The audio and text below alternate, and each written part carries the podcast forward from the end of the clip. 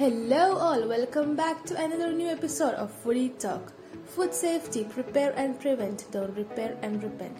In this new episode, we are going to talk about the fifth rule for safer food practices. Keep all kitchen surfaces clean.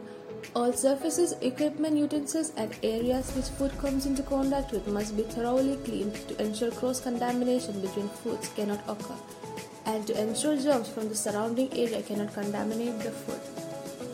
So stay tuned for more safer food practices.